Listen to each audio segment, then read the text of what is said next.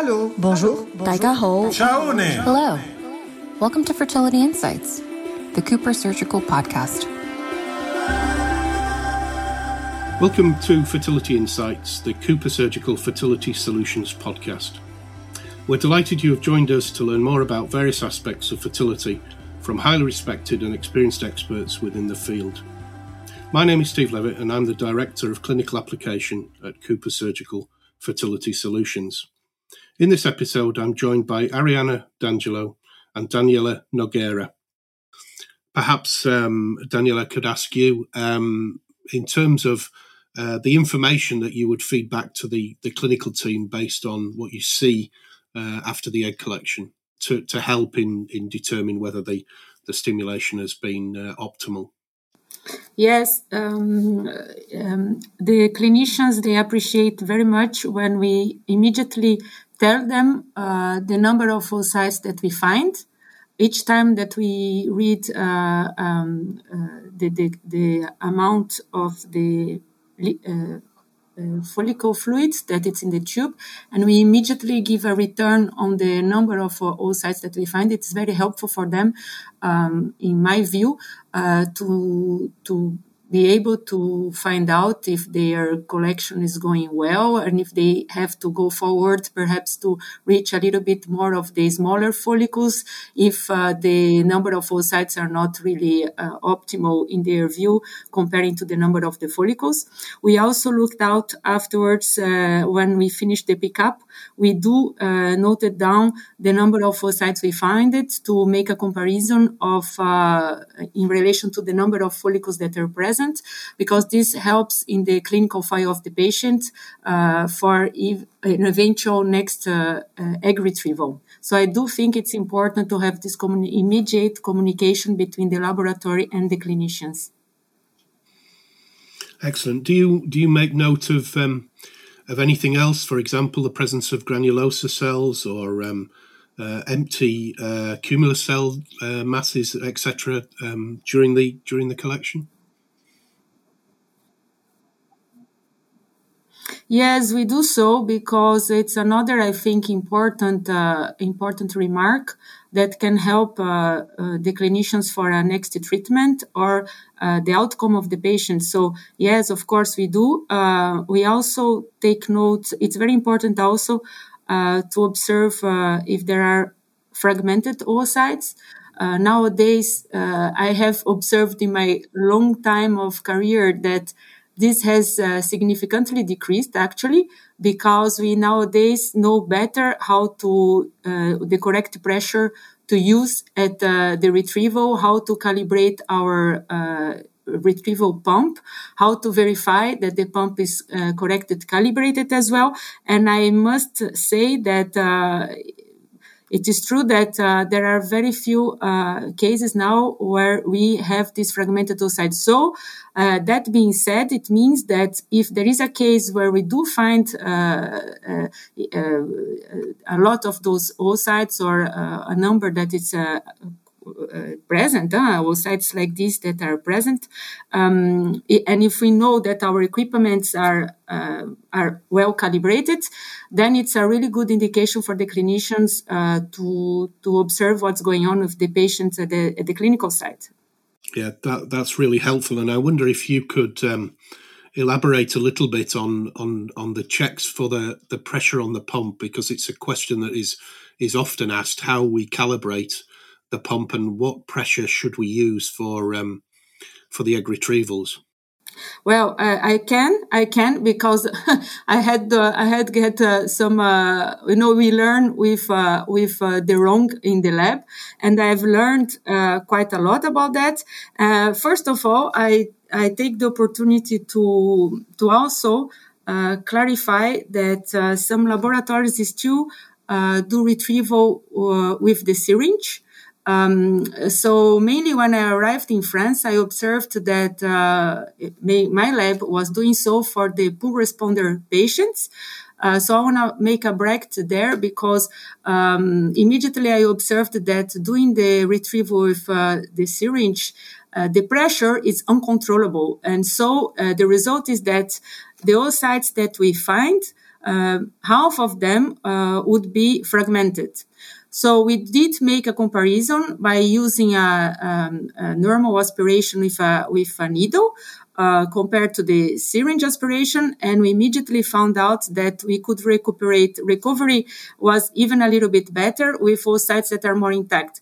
And I still uh, observe that some laboratories, uh, I can tell about France, still do uh, syringe retrieval for mainly poor responder patients. So I strongly advise to stop this technique and try in-house uh, make a comparison and they are gonna soon observe that uh, making a retrieval of a syringe do not um, although you you make the the the rings um, the flushing uh, it permits you to make an easily flushing. You might uh, kind of lose oocytes and uh, once you retrieve them uh, half of them are going to be fragmented.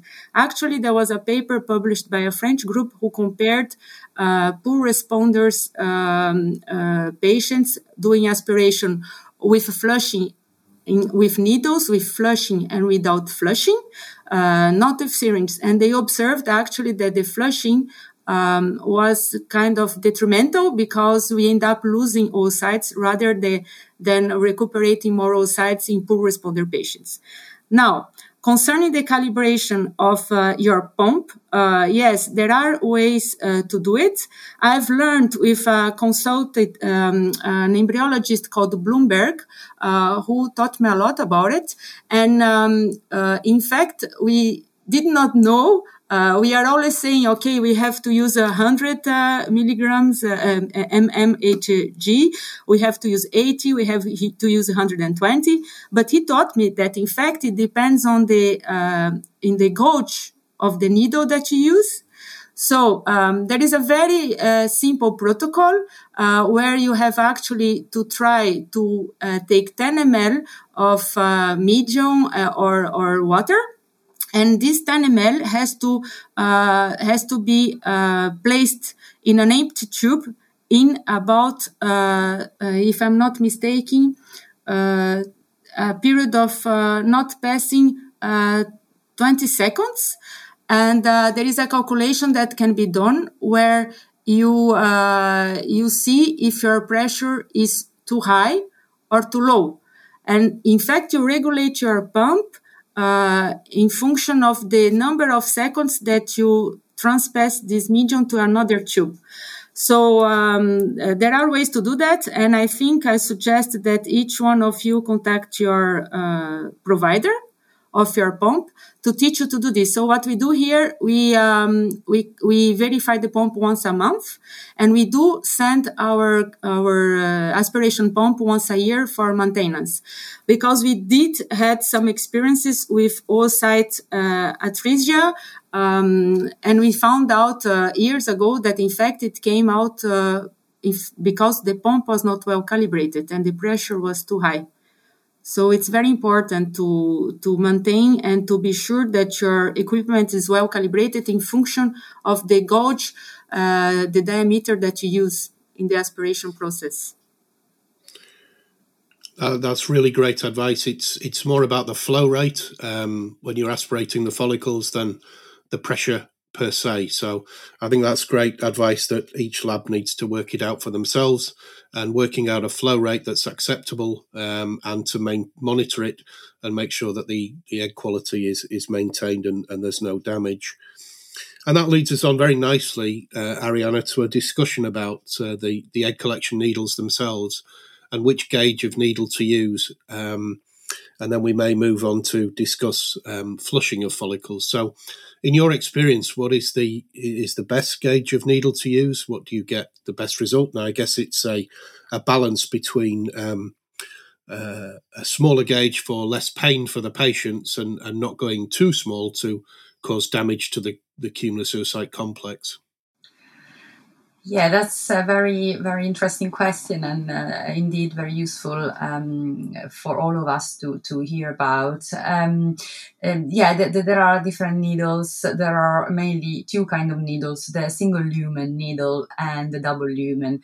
The differences is in the gauge, so in the diameters. Usually the single lumen needles are um, with small, smaller, smaller diameter and the double lumen have uh, um, a larger diameter. Now, um, the double lumen needle will allow you to, uh, with on one channel to uh, aspirate and on one channel to flush, and the two channels are, are separated. With a single lumen needle, um, there is usually only one channel, and the channel is usually for aspiration. Now, you could flush as well with a single lumen needle, but because you're going to use the same channel, then that could, um, you know, inadvertently uh, push the ovocytes, which is in the channel, back to the follicle, back and forward. So obviously, we we wouldn't recommend that because that could cause damage to the ovocytes. Um, if um, I, I, the, the recommendation from the good clinical practice paper that uh, we published with ESHRE was that really uh, you should use the needle you are more familiar, more comfortable with. But um, if you are a trainee and someone, you know, a novice to the procedure, and um, and this is what I do with my trainees, trainees, I would teach them to be confident uh, and be brave, not to flash and just uh, believe your stimulation, believe your passions, and believe that there are if there are eggs, you're going to find them. And um, and it's all about the technique. There is no doubt. A good technique, a good training program, teaching you know the trainee or teaching all, all of us to aspirate the follicle completely, because this is what happens sometimes. If the technique is not uh, perfect and you move the probe, for example, the ultrasound probe, you lose the vision of the follicle while you're doing the procedure, then you, you, you might aspirate the follicle half or quarter or leave the last couple of drops, which are so important because it's in the last couple of drops where you find the egg usually. So eh, I, I, I think the needles are important, but I think the technique is extremely important.